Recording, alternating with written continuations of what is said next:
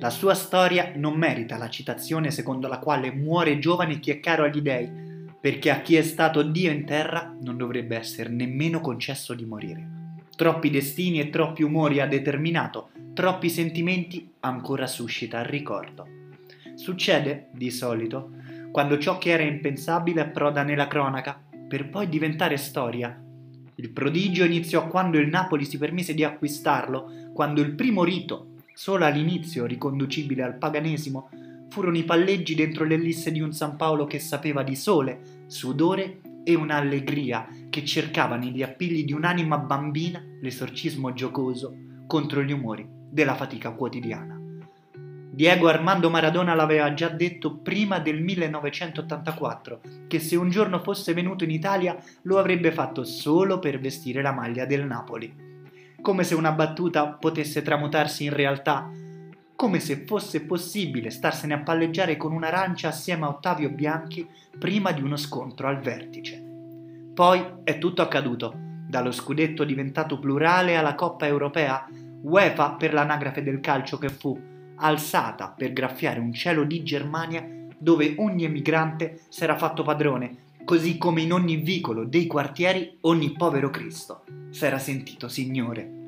Alla punteggiatura degli almanacchi ha badato l'artista per ogni volta che si è esibito in mezzo ad altri, dagli scarsi agli eccellenti, che erano soltanto calciatori.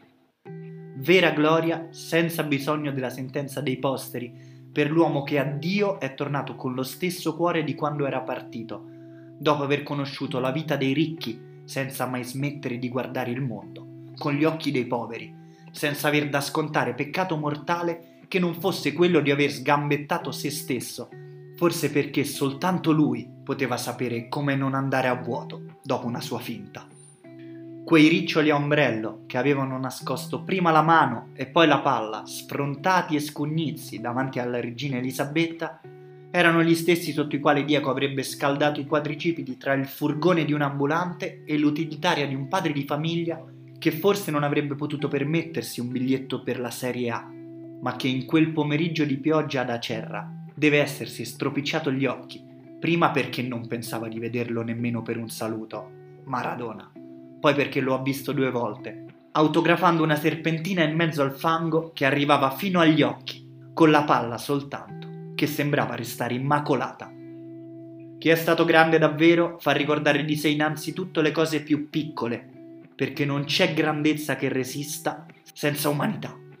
Ecco perché Napoli non si è mai sentita lasciata da Maradona, perché come diceva Charles Bukowski, che una partita di calcio non l'ha forse mai vista, ma che con Maradona avrebbe fatto l'alba se l'avesse conosciuto.